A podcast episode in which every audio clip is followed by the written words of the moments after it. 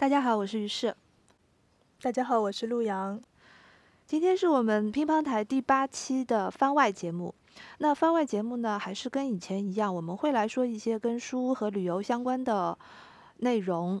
今天我们要讲的一本书呢，这个由头呢。就是世纪文景上海人民出版社在前几个月的时候出的一本图文并茂的书，叫做《纯真物件》。它的作者呢，就是我们非常熟悉的土耳其作家帕慕克。听到“纯真”这两个字，大家应该就能够联想得到帕慕克在二零零八年的时候出版的那本《纯真博物馆》，很厚的一本长篇小说。那这本《纯真物件》呢，就是以纯真博物馆这个故事为基础的一本书。它所讲述的是帕慕克写完这个小说之后，在土耳其的伊斯坦布尔把这个纯真博物馆。变成了一个现实当中的真实的博物馆，然后书中还有一些精美的图片，能够让我们这些没有去伊斯坦布尔现场看到这些展盒的人，也能够明白帕慕克在这些展盒的设计上用了多少的心思，他是怎么样一步一步构建出这个博物馆的。我们看这本书的目录就可以发现，纯真物件的目录基本上是和纯真博物馆这个小说的目录是完全一样的。当然，其中可能有像第六十二章、六十三章这样的一些篇目的缺失，但基本上是八十三个章节，完全的是吻合的。那我们就先把《纯真博物馆》这个小说的内容先给大家非常简单的说一遍。他说的是一个伊斯坦布尔的上流社会的富家公子，在一九七五年、七六年的这个时候，凯莫尔这个公子的名字。对，然后在凯莫尔这位公子即将订婚之前，在一个很小的精品店里面和他的一个远房的表妹重逢。Just think of things like daffodils and peaceful sheep on clovered hills, the morning song of whippoorwills. then you'll see the face that I love。这个姑娘那个时候十八岁，还是一个处女，叫做夫颂。对，叫夫颂。然后凯莫尔公子跟夫颂姑娘就开始了一段相当疯狂的、相当痴情的爱恋。但是凯莫尔公子呢，还是要按照原来的计划和他的未婚妻要订婚。那么在整个这段过程当中，他跟夫颂的感情变得越来越深，甚至他还邀请了夫颂跟他们的家人去参加了他的订婚的晚会。从订婚晚会之后的那一天开始，夫宋就消失了，全家人呢还搬离了原来的住宅。这里要特别说的一点呢，就是夫宋他们家呢相对来讲是比较贫穷的。其实夫宋从社会阶层来讲是属于中产阶级。那凯莫尔他属于一个上层社会，那么凯莫尔订婚的那个对象 s i b e r 他其实跟他是同一个阶层的，是门当户。对的，就是相对来讲，附送来讲呢，也就是凯莫尔他们家里所说的穷亲戚，对。他不是在社会上是最底层的，但是他在有钱人的阶层上面来讲，不是一个门当户对的对象。附送他们整个一家人失踪的这段时间里面呢，凯莫尔就像疯了一样，他就一直在去寻找这个姑娘，但是一直找不到，他自己失神落魄的，所以跟未婚妻那也就坦白了这件事情。未婚妻呢，其实也是费了很大的心思，让他住到别墅里面去，就是在博斯普鲁斯海峡旁边的一个老别墅里面住了一个冬天。但是还是没有办法让凯莫尔忘掉附送。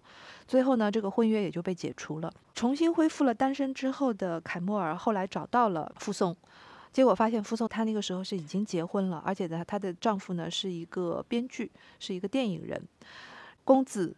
就决定出手赞助他们的电影事业。他们呢，就好像一直想要把傅宋打造成一个土耳其的新电影的女明星。但是在这个过程当中呢，傅宋其实也非常的明白，这两个男人因为都很爱她，而且也都非常的知道电影界是怎么样运作的，所以呢，其实他们都不是打内心里面希望傅宋成为一个众所周知的女明星。在这个拍电影的过程当中呢。夫颂的丈夫就跟他商业片电影里面的女主角好了，出轨了。出轨了之后呢，就是他们的这段婚姻也结束了。那么凯莫尔终于能够跟离婚之后的夫颂在一起了，他们决定结婚。但是没多久呢，夫颂就，我是在这边应该剧透嘛？夫颂就因为醉酒驾车，然后死了。所以呢，凯莫尔到最后还是一个人。那么在这个小说的结尾呢，就告诉大家，这个非常伤心的凯莫尔，嗯，从重伤当中恢复了之后，他就开始游走世界各地的博物馆。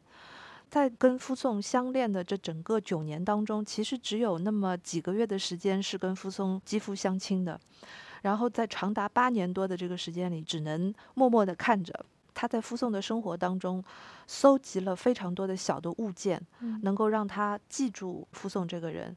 后来他在全世界各地游走了很多的博物馆之后呢，产生了一种想法，要把自己跟夫宋的故事也建造一个属于他们自己的回忆的博物馆，叫纯真博物馆。他不仅要做这个博物馆，而且还决定去找了帕慕克这个作家，对 对，策展人，然后就去找了帕慕克这个作家，让他把这个故事也写下来。所以又有一个文本，而且有一个现实当中的博物馆。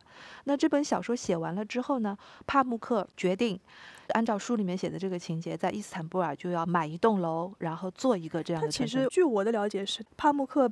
这个 project 它这个项目其实同时进行的，它是同时进行。嗯，《纯真物件》这本书呢，它在开篇的时候就把这个小说的进程跟建造博物馆的整个的一个进程都告诉了大家，包括就是帕慕克是怎样在寻找这一栋楼的，然后以什么样的价钱买下了这栋楼，然后怎样进行了装修跟设计，这些是这本书里面都提供给我们的一个内容。对，他的野心很大，博物馆的目录就是一本小说。对吧？就他的，但是他在书里面也说的很明白，他就是说，没有看过书的人去这个博物馆，也能够对这个故事和这个人物关系了解。嗯，没有去过博物馆的人，光光看这本书，其实在脑子当中也可以构建出一个这样的一个真实的博物馆。所以在我的心目当中，这是一个非常完整的行为艺术，它既有文本，然后又有过程，对，又有过程，又有展示。这个展示的过程里面还牵涉到了所有的，比如说建筑、摄影。装置，对对，绘画，因为帕布克以前也是他想做，他想做画家，他其实一直很想当一个艺术家。对他学过一些关于绘画跟建筑方面的技巧，所以他在设计展盒的时候，通常都是自己先画一个草稿，对，然后去找这些相关的东西。是。他在有这些想法之前，帕慕克就是一个很喜欢在伊斯坦布尔的古董市场里面搜罗老东西的这么一个人。对，所以他整个就把自己生活的方方面面都融合在了这么一个博物馆里面。对，其实很有趣，我是觉得，因为我那时候有听帕慕克讲，因为这个博物馆它是在那个 Chukchuma 这个区域，因为我以前去土耳其旅行的时候，正好住的那个地方就是离那个纯真博物馆非常近。它是一个丘陵地带，很多的老房子，那个时候的老房子都是百年建筑，基本上是因为土耳其有很多希腊、亚美尼亚人，那个时候有很多的工匠啊、建筑师啊，在那个当地造了很多这种老的建筑房子。房子本身都是那种比较狭长的木结构的房子，街道都很狭小，而且街道都是鹅卵石。对，然后就是走的时候你会发现像一个小小的迷宫一样，而且是高高低低的。对，很有趣的那个区域，那个区域本身也是一个古董街，也是一个跳。蚤市场所在地，对，也是一个很多很很特别的咖啡馆所在的地。就是在这个《纯真物件》这本书里面，专门有一个章节是写到这些古董店和跳蚤市场的。很多你前面提到的这些亚美尼亚人跟希腊人，当时离开这个土耳其的时候，就留下了大量的这些小东西。是的，跳蚤市场上面的小的物件，其实都留存了一部分的历史。嗯，没错。我记得他的女儿是在那附近上学，上学，他接送女儿上学，然后经常会经过那条路，看到那个房子，然后他就想，他那时候也有些稿费，他觉得，哎，是不是可以把那个房子先买下来？买下来了呢，也不知道先干嘛，先买了一段时间，买了再说。嗯哼。然后后来，因为就是说构想这个小说的时候，觉得，哎，是不是在做小说的同时，也可以做一个博物馆？就等于说，在虚幻的世界里面有这样一个纯真博物馆，然后在现实的世界当中也有这么一个博物馆，跟这个小说是相关联的。对的，这是一个很有野心的想法，你不觉得吗？是的，所以是诺贝尔文学奖获得者才能够做出来的事情吗？对，是的。小说呢，就是原文版的小说，土耳其语的版本是在二零零八年的时候出版的，然后中文版呢是在二零。一零年的时候出版的，嗯，博物馆呢是在二零一二年的时候建成的，是。结果我们到了二零二一年，我们才看到了这本这本书，这本书。所以呢，我们觉得一定要拿出来讲一讲。陆阳，你是几几年的时候去那边应该是在二零一四年、一五年的时候吧。嗯，那个时候你已经看过这本小说了，我看过那本小说，所以你是直奔目的地而去？不是，我恰巧正好住在那个区域，因为我觉得 Chukchuma 是一个挺有生活气息的一个区域。那时候我租了一个房子，就在离纯真博物馆很近。那个房东是个当地的女孩儿。我到的时候，她还跟我说：“我可以骑摩托车带你去兜个风，你要去吗？”我说：“好的。”坐在她的那个摩托车后面，她开得非常快，在那个小区里面兜啊兜啊兜，都是那种很狭小的路，而且那边的房子都是色彩很缤纷。包括像纯真博物馆的这个房子，它是一个血红色的建筑。你会说它是血红色吗？我会说它是砖红色。对，就是那种很红的颜色。对，当地有很多这种类似的建筑，我就记得很清楚，在那条小街上面这样兜风，眼睛里面看到的是很多的卖古董的这些小店，里面堆的乱七八糟的那些东西。对，又有这些非常生活气息的小咖啡馆，有很多人早上走来走去，很有意思的一个街区。嗯嗯，我是知道有这样一个博物馆。然后后来我就去参观了，拿着小说去呢。它可以打折，门票可以打折。你真的有拿着小说去了吗？没有，太重了，我就没有带去。但是我知道有这样的优惠政策，如果有兴趣的朋友，以后可以去拿着书过去。哎，好像是拿着他的门票去买书也是有折扣。对对对对。但是它纯真博物馆里面有没有中文版的纯真博物馆这本书？它有各个版本的书都有。最后就是有一个展柜，里面有各种版本的帕慕克的小说。所以就是你觉得哎很很奇幻，因为现实和就是虚构世界，虚构是。变成了一种互相交织的东西，嗯，这个是我觉得它特别的一个地方。这个博物馆的建筑物本身是个十九世纪的古宅，对，一八几几年的那个房子，里面的藏品有几千件，对，非常的多。因为他在写小说的同时，也在不停的搜集所有那个年代的各种各样的物件。《纯真物件》这本书里面呢，一共是用了博物馆当中的一百五十三张照片。基本上是一九四零年代到一九八零年代的伊斯坦布尔的日常生活的一个集中的表现。是，我觉得。在我看来，就是很多人觉得帕慕克写这个纯真博物馆这个故事是一个爱情故事。嗯，但是我个人认为呢，其实在他的整个的文学谱系里面，这本书里面的爱情的成分会比较多，但实际上跟他别的小说是一脉相承的。是，也就是说，他并不是以一个个人故事打动人心的。对，整个的一个基调，帕慕克的基调是他跟伊斯坦布尔的关系。对。他非常的喜欢写他所在的这个城市，包括他以前的很多的书，都是以伊斯坦布尔为一个故事发生的舞台，一个背景。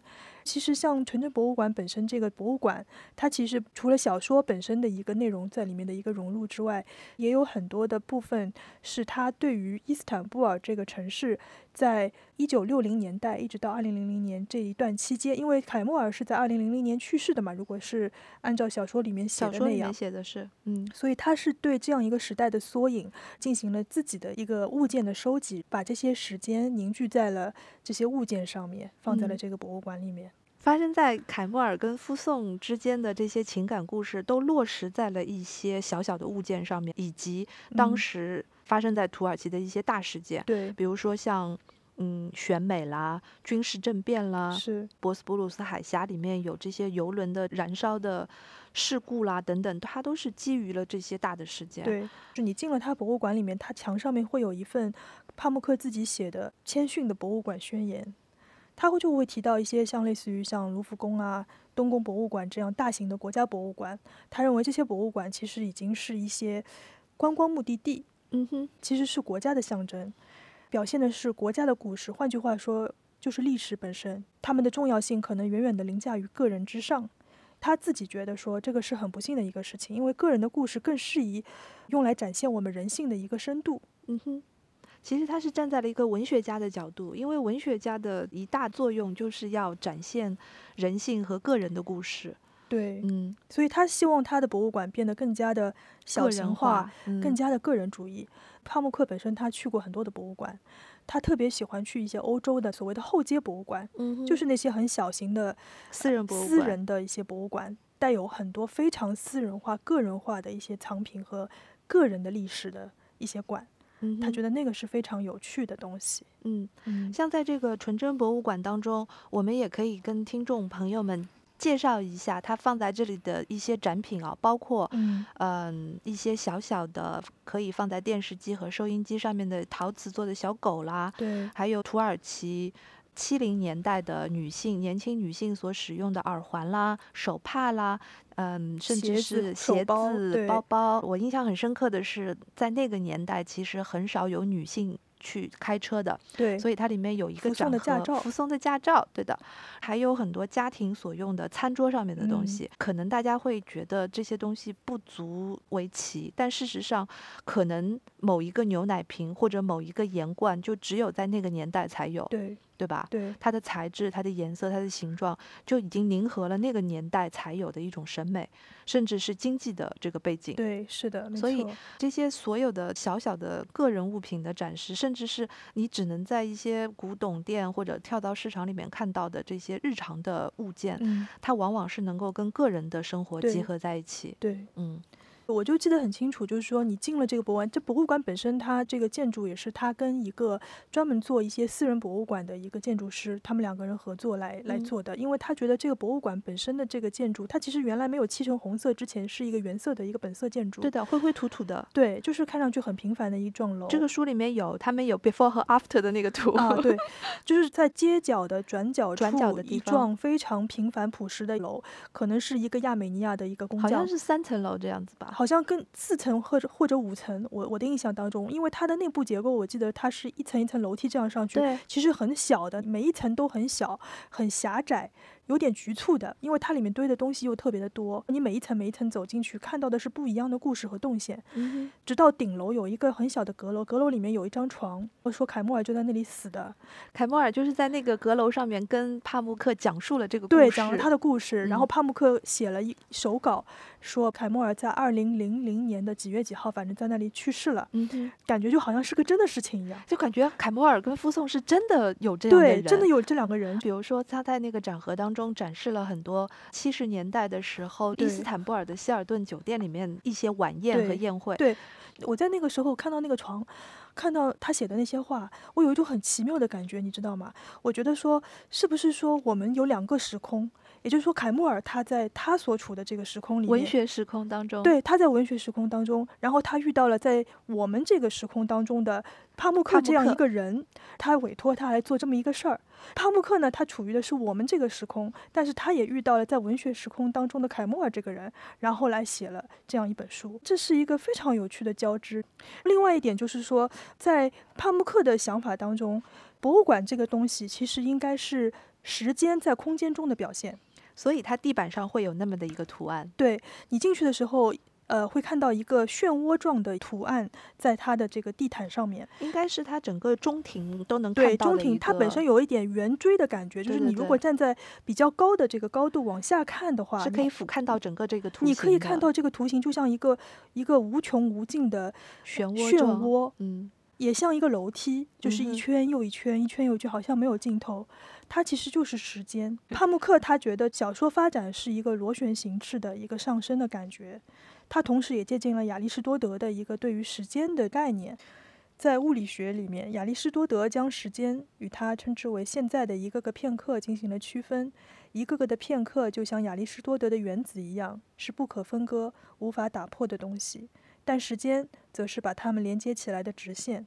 如果我们学会不再把人生看作是亚里士多德的时间那样的一条直线，而是珍爱那些刻骨铭心的片刻，那我们在情人晚餐桌旁的八年等候，也就不会显得古怪和可笑了。嗯哼，相反，这个求爱过程意味着一千五百九十三个与福送相依的幸福夜晚。帕慕克说：“我收集这些大大小小曾感受过福送的触摸的物品，一一标上日期，让他们长留在我的记忆中。所有这一切都是为了给后世保存下那些幸福的时刻，所以都是一个一个的片段。对他来说，因为在那个小说当中，以借着凯莫尔的嘴也说到了关于时间的问题，因为嗯他跟夫颂在一起九年的时间里面，其实有很多的片段跟瞬间，对，他就是打算把这些片段跟瞬间整融合合起来。在一起，因为而且那个时候夫颂结婚了，他很喜欢去夫颂的家里面，嗯，就等于说是一个外人，你知道吗？对，然后天天到他们家去吃饭。这个时候我记得很清楚，书里面有一段描写说凯莫尔为什么会喜欢去夫颂和她丈夫和她父母家里面吃饭，为什么？因为那个时候刚好是呃。伊斯坦布尔在进行频繁的，比如说宵禁啦，还有有一些暴乱啦那种动乱的状况当中，他觉得去夫颂的家里面就好像走进了时间之外，嗯，对，有一种躲避的感觉。有一种在现实之外，然后是一个我想要的理想世界的对，对，感觉。对，这样的一个漩涡，代表的说是时间不是一个一直线的东西，时间它不是直线构成的，而是一个有很多很多不同的片段叠加在一个圆环状的 loop 里面展现的一个东西。另外一个就是说，它有一个展柜里面是有一个耳环嘛，那个是嗯附送的耳环，像一个蝴蝶。在门票上面也会印这样一个耳环的形状，你仔细看呢，又觉得这个耳环看上去也很像那个漩涡，就是一圈又一圈的。所以他最初收集的这个物件其实就是个耳环，嗯哼。这是他收集的第一个物件，就是这个福送掉的这个耳环。而且这个耳环在小说中是首尾相应的一个非常重要的物件，对它暗示的是夫颂的爱情生活的开始和他整个生命的结对，束。变成了蝴蝶飞走了吗？哎，你怎么会说的这么美呢？并不是啊，其实我很不喜欢这个结尾。是吗？嗯，我很不喜欢，就是让傅颂最后是在一个醉醺醺的状况下，把车开开到了开到了树上，然后死掉。我很不喜欢这个结尾。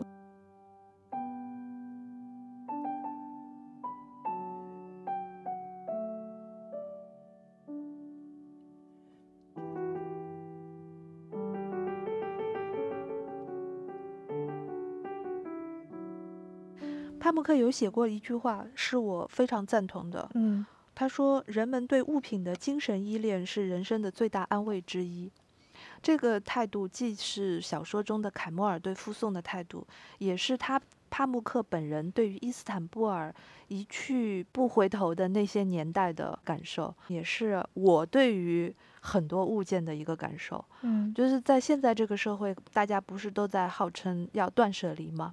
一个消费时代的飞速的，一个赶紧弃的观赶紧的要对新陈代谢一下。对，赶紧的买，赶紧的扔。在这样的一个时代背景当中，你回过头去看帕慕克做的这个纯真博物馆，心头会有那么一点点泛酸的感觉。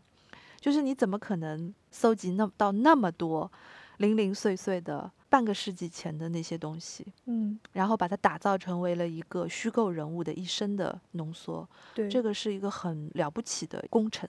那陆阳，你从一楼到四楼，嗯，八十几个展盒当中，给你留下最深刻印象的是哪一个呢？我跑进馆内第一眼看到的就是它有一个非常巨大一面墙吧，基本上一个非常大的展盒，里面全部都是香烟屁股，嗯哼，都是烟头，嗯哼，差不多有四千两百十三个烟头吧。天呐，摆的好远的地方你也看不清楚这个是烟头，然后走的一近，全部都是这些吸过的烟头，上面有一些有口红的痕迹，有一些就是看上去可能沾着唾沫吧。嗯哼，然后上面还非常认真的每一个都标了时间段，这些烟头都是以时间来分烟头的编年史，是他本人搜集，而且是他自己本人把这些烟头标上去，标上去，把这些时间都标注好。对，而且呢，他在这本纯真物件的这个书里面解释说，他觉得自己就是一个抄写员。烟头就是排成好几列，从最初的是一九七六年的一些烟头，嗯，排了一一整排，然后七七年的烟头，七八年、七九、八零、八一、八二，一直排到八四年，整面墙上面都是这么多烟头，你都会觉得哇，不可思议啊！每一个烟头下面都会写着一段小小的文字，嗯就会标注一个时间跟烟头有关的事件和一些他自己的想法。在这个展柜的旁边还会有一个屏幕，是专门放一个女人的手在抽烟的这个场景。嗯哼，哎，你就会觉得蛮有意思的。因为他在小说当中其实就是说他屡次描写了夫宋是怎么抽烟的，夫宋抽烟，因为香烟这个东西在那个时候的伊斯坦布尔社会，它是一个 social 的工具，它是一个社交的东西。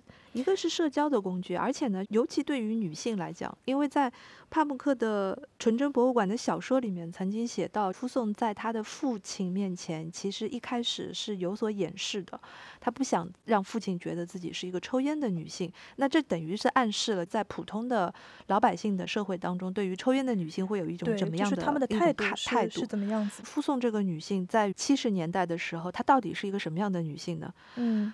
我们可以把她跟凯莫尔的未婚妻，当时的未婚妻进行一番比较。她的未婚妻是从法国留学回来的，开明的、富有的新潮的新潮的女性。夫宋呢，参加了土耳其的选美比赛。那选美比赛在那个时候也是一个相当耸动的，对的，新潮的这么一个话题。在那个年代，其实土耳其的社会还是相当保守的，尤其是在女性跟两性关系和婚姻状态上面。小说中屡次的写到，很多的女性在婚前是不能够有婚前性行为。嗯，如果有的话，你必须要让这位男士娶了你。对，如果你不娶的话，被大家知道，你以后就再也嫁不出去了。对，还他们还是在维持在那样的一种道德观和女性观上面。所以后来，傅颂嫁给了她丈夫了之后，她的母亲曾经还有一番评论，就是说，她既然跟你凯莫尔好过一阵子了之后，还能够嫁到这么一个丈夫，我们就已经非常的心满意足了，等等诸如此类的这些话。所以，整个的大背景是这个样子的。那么，我们再回过头去看附送的这些香烟，其实它里面蕴含着年轻人的个性和对自由和爱情的这种追求，跟整个时代背景的一个冲突。对，凯莫尔的母亲说过这么一段话：说，在这样一个女人无法跟男人自由结识、见面的国家里，是不会有爱情的。你知道为什么吗？因为男人一看见一个合适的女人，根本不管她是好是坏，是漂亮还是难看，就会像饿了几个星期的动物那样扑上去。这是所有男人的习惯。然后他们会以为这是爱情。在这样的一个地方，怎么会有爱情呢？千万不要欺骗自己。如果我们讲到这个当时女性的一个婚姻跟爱情，其实博物馆里面还有一个展柜，就是里面会有很多女性，呃，眼睛上面打了一个黑条，就好像我们现在用的马赛克。当时的女性，因为如果是在婚前跟男性有一些接触接触的话呢，如果对方的男性不愿意娶她，那么可能这个女性的家里面的人可能会去告那个男的。一般报纸会刊登这些，就是说上法庭的上法庭的信息。除了这些以外，呃，当时一些底层的妇女啊，或者是一些妓女啊，也会以这样的形式刊登。所以你当时只要打开土耳其的这些报纸的时候，看到这个整版整版都是这种女性脸上贴个条的，都是没有面目。我记得很清楚，当年看这部小说的时候，是真的是把它当做一个纯爱小说来看，就是觉得是一个爱情小说。对，然后隔了这么多年，因为。有这个《纯真物件》这本书，我又把《纯真博物馆》这本小说拿出来看了一遍。嗯，我发现我看出了很多当年没有看出来的内容。对，因为你会把人放在一个大时代背景里面没错，帕慕克把这个烟头都收起来了，其实是一个蛮浩大的工程。嗯，他二零一一年的时候，一个夏天都在搞这些烟头的事儿。对他光光抄写这些时间啦什么的，就花了一整年。书里面。拍出来了，你刚才说的这个视频当中的很多镜头，女人的吸烟的手，她整个的这个动作就是要模仿小说当中的附送吸烟的动作。她的手势是什么样？她怎么弹烟灰？她怎么掐灭烟头？怎么点火？比较有趣的是，帕慕克当时他专门自己做了一个。布景，他就又像一个导演一样，对，有点像拍杂志的摄影师，把那个桌面布置好，找了一个模特儿，拿了他的手，然后让他点烟，做各种跟烟相关的动作，然后他自己做摄影师，自己一帧一帧的把这些照片拍下来。我觉得他特别有趣，就是说从这点来看，他又有一种做电影纪录片的这种感觉。我其实觉得，就是纯真博物馆给我的感觉，把小说电影化的一个静态的过程。对。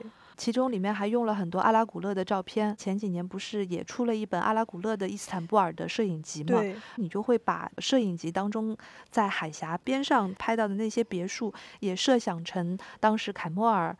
度过的那些岁月，你就把它联系在一起想的话，你就会发现这个故事其实蕴含着更深的意思。它远远不是一个爱情故事，是它是一个有感情的人，在一个不宣扬感情的时代当中所度过的那些岁月。是的，而且是个怀旧的基调，因为那些都已经不存在了。嗯，还有一个展柜，它就是有一些野餐篮子，有一个热水瓶啊，热水瓶里面装的就是土耳其的茶水啊。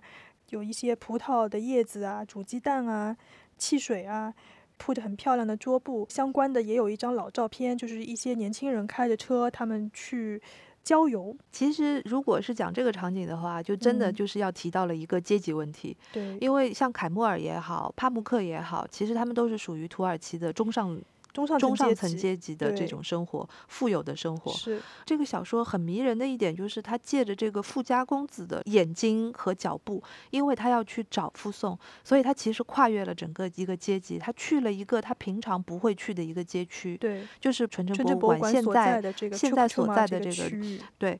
对他作为一个富家公子，他爱上了这样的一个生活气息很浓，然后充斥着各色人等的一个结局。这个嗯其实是帕慕克写这个书另外的一个主题，是隐含在这个爱情故事下面的。对因为他爱上了这么一个女孩子了之后，他对于整个城市的感受也不一样了。是的，他也不再仅仅是一个开着车去野餐，然后去希尔顿酒店喝个酒，然后投资电影这样的一个富家公子。对，嗯就是他不再是这样的一个人了。嗯嗯，我来给你们读一段，就是在《纯真物件》当中，帕慕克那个时候为了去搜集一些老物件的时候，先是去了那个欧洲的一些小博物馆嘛，家庭博物馆，里面有报纸啦、牌匾啦、书籍、老收音机、破了的时钟、咖啡研磨机这些东西的之外。他看了之后，觉得这些东西实际上并未引起我的自豪感，反而让我心里充满了羞愧。嗯，为什么呢？在这些第一代的伊斯坦布尔家庭博物馆里，我感受到了一种穷人的无助。他们习惯于攥紧一切将来哪一天可能会用的东西，他们不不能抛弃任何东西，即便是最琐碎的，比如说旧衣服、旧鞋子、空瓶子、纽扣、报纸，甚至是塑料袋。好，那我来说一下我最喜欢的一个展盒，因为我很喜欢在小说当中帕慕克对于人性本身的情感方面的这些描写嘛。嗯印象最深刻的是，凯莫尔觉得自己失去夫送的那段时间当中，他花了一整个章节去描写自己的痛，这种生理上面的痛、精神上面的痛。那个章节叫做《爱情之痛的解剖分布》。我看那段的时候就很感动，所以我很惊讶的发现，就是在他的展盒设计当中，也有一个二十六号的展盒，相同的名字。他是找了一个以前土耳其伊斯坦布尔药房里面的一个海嗯报，上面有一嗯个模型。模型，嗯对，里面展示了各个器官，当然就是说是一个示范性的，不是特别逼真的一个展示。它上面标注了一二三四五六七八九十十一个位置，第一个位置是最初感到痛的最深的地方，哦，那比较表面的地方吧，应该是你猜是在哪儿？心吧，心脏吧，不是在腹部。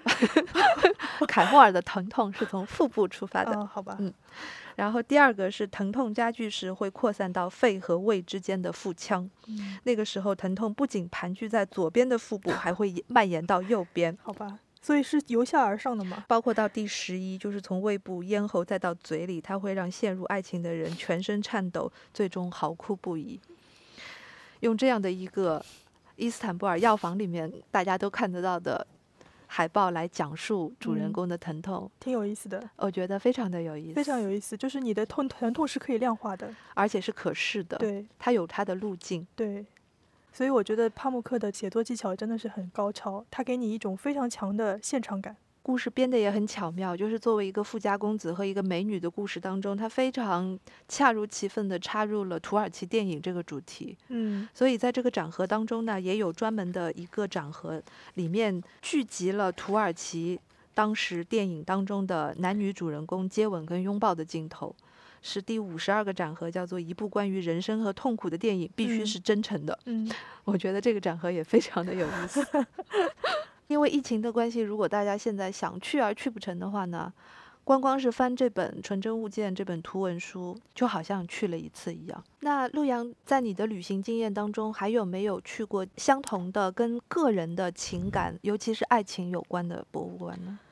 其实是有哎，我记得那个时候我去了那个克罗地亚的首都萨格拉布，那边就是有一个博物馆叫做失恋博物馆，就是 Museum of Broken Relationships，所以也叫分手博物馆。对，也叫分手博物馆。创始人是一对曾经的恋人，交往的时间比较长，好像已经超过十多年，快二十年了吧，反正因为什么原因准备分手了。那么分手的时候又觉得我们俩既然在一起时间这么长了，有很多的回忆也好，珍藏的片段也好，个人的物件也好，我们是不是可以把这些东西搜罗起来，做一个关于我们分手的博物馆呢？他们现在是非常好的策展人兼失恋博物馆的馆长以及生意伙伴。所以在全世界各地开了很多的失恋博物馆，并且做了相当多的这个 pop up，就是在全全球各地做了很多快闪。塞格拉布是他的第一个失恋博物馆，那个博物馆里面放的都是他们两个本人。不是，不是，他们俩本人其实也没有那么多的物件，其实是从他们分手的时候的那些事情上面得到了一些灵感，觉得说是不是有很多人也跟我们一样想分，但是又觉得说。以前的回忆还是很美好的，或者说有一些让人刻骨铭心的回忆呢？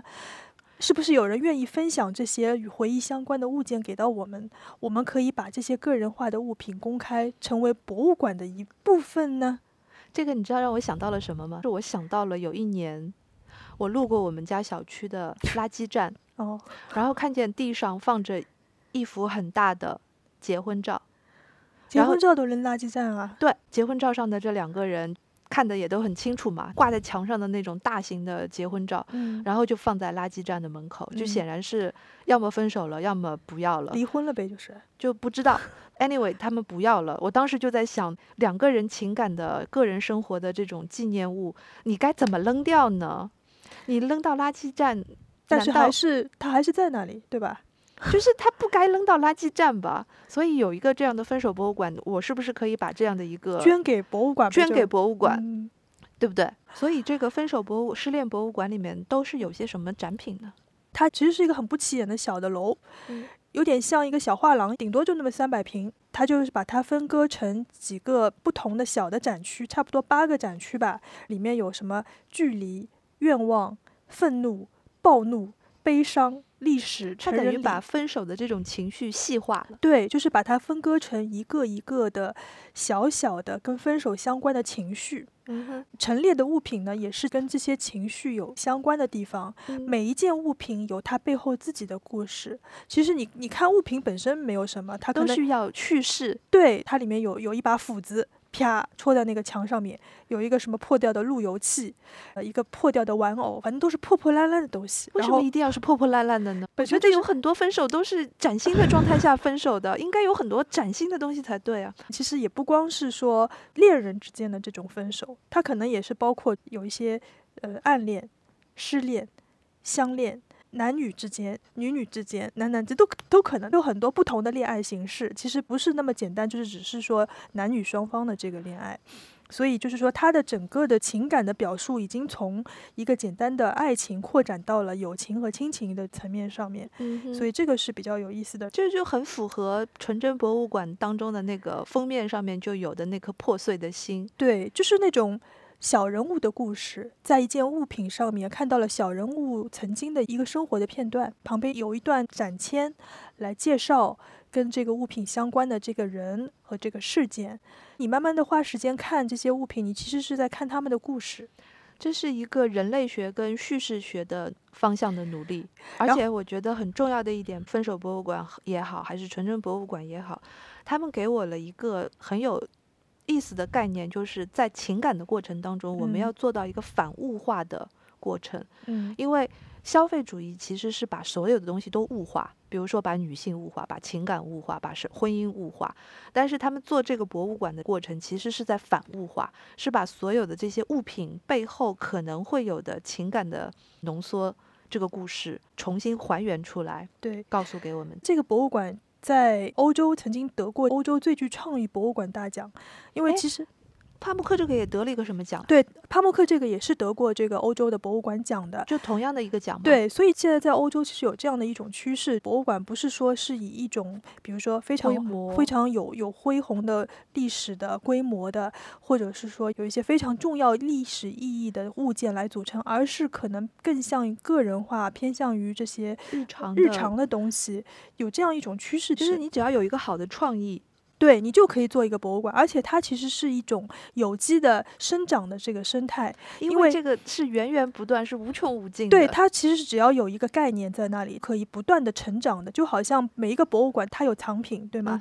通常正常的博物馆它有藏品，藏品很多，它比如说花高价在一级市场、二级市场来进行购买，成为你藏品馆藏的一部分，那这些都是花代价的东西。但是像这种，它可以通过一个捐赠的形式、征集的形式，从大众手里面把这些东西拿到来进行一种他们所有的这个眼光来进行一个策展，这其实是一个非常好的 idea，而且是一个非常低成本的一个想法。但如果你做得好，它其实是可以。成规模化，甚至是说可持续、可持续发展。因为这个博物馆在全球已经进行了六十场快闪，包括在北京第二家失恋博物馆在洛杉矶也已经落户了。另外一点有趣的地方是什么呢？就说这个博物馆它有一个商店，这个商店呢就是入口的地方，咖啡馆旁边有一个小商店。那么我通常觉得说这种地方它能卖啥呢？嗯哼，他很聪明，它搞那个创意分手物品奖。每年搞这个分手物品奖，对，就是会找一些设计师，然后来针对分手这个主题来设计不同的创意礼品。你去参观这个博物馆，你总会带点手信回去吧，对吧？你买了个啥？我平时很喜欢搜集铅笔的，我去很多馆里面，我都会买，就是印各种奇怪的标语的铅笔。嗯，他们就生产了一种铅笔，就铅笔当中呢有一条虚线，上面写着“如果你愤怒”，然后虚线另一半写着“你就把它”。藕断，藕断，对的。铅笔是我们以前小时候用过的双色铅笔，知道吧？一头红一头绿的。藕断了以后嘛，就是变成两支不同颜色的铅笔了呀。大家都自由了。我还买过什么呢？买过一个枕头，这个枕头也设计的很好，它是由两半组成的，中间有一根拉链。你们两个在一起的时候呢，放在一个长条的枕芯，中间拉链拉起来是一个完整的长的枕头，对吗？我如果跟你分手了嘛，我就把那个拉链拉掉。你一半我一半就分手了，所以这个也是一个很有创意的礼品。如此说来的话，纯真博物馆其实它是不可持续，因为它整个是在一个故事框架当中。对，没错，它就只能不不停的补充一些七十年代的那些。它也不需要补充。其实说实话，我觉得纯真博物馆是另外的一条思路，它跟失恋博物馆其实不一样的。失恋博物馆有点像是我们说现在的艺术趋势有点偏向于共创，叫 co-create。艺术家的作品也好，一个博物馆也好，它可能不是一个单纯的展示，而是说有很多的观众可以参与其中的。嗯哼，它是一种共创的概念。你的展品可以随着时间的推移，品牌效应规模越来越大，你可以从全世界各地找到这样同样可以复制的模式来做。但是像帕慕克这种博物馆，非常的独一无二，我相信世界上不会有第二个这样的博物馆了。真的。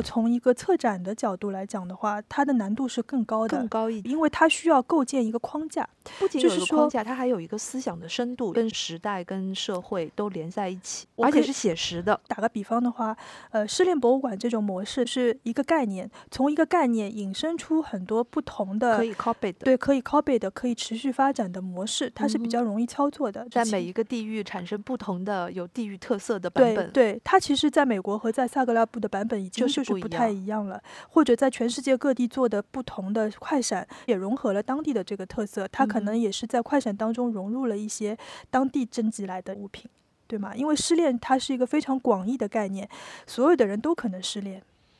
但是像帕慕克这种作家在精心的构思一篇小说的过程。博物馆是他构想当中的一部分，或者反过来说，在他搜集那些老物件的时候，这些老物件本身给了他一些灵感，所以他才能把那个故事编下去。对，它是相辅相成的。就我们很多人写小说的时候，可能会去做一些功课，要做一些田野调查，然后他就等于把这个田野调查博物馆化了。首先，你要是一个小说家，否则你做不成这件事。对，《纯真博物馆》这本小说出版了，然后《纯真物件》这本书也是差不多一起同步出现了。博物馆开张的时间跟小说出版的时间几乎也是同时。这个事情是一个你觉得不可复制，也是一个精心构造的一个非常宏大的想法的实践。嗯。所以非常伟大，小说界的跨界之举。对，嗯，对。所以帕慕克没有白白的学画画，嗯，也没有白白的拿诺贝尔文学奖啊。是的，还有那些奖金。是的。好，那我们今天又说了两个特别好玩的博物馆，都是跟情感、跟分手有关的。我们上次说了精神病院，这次说了失恋。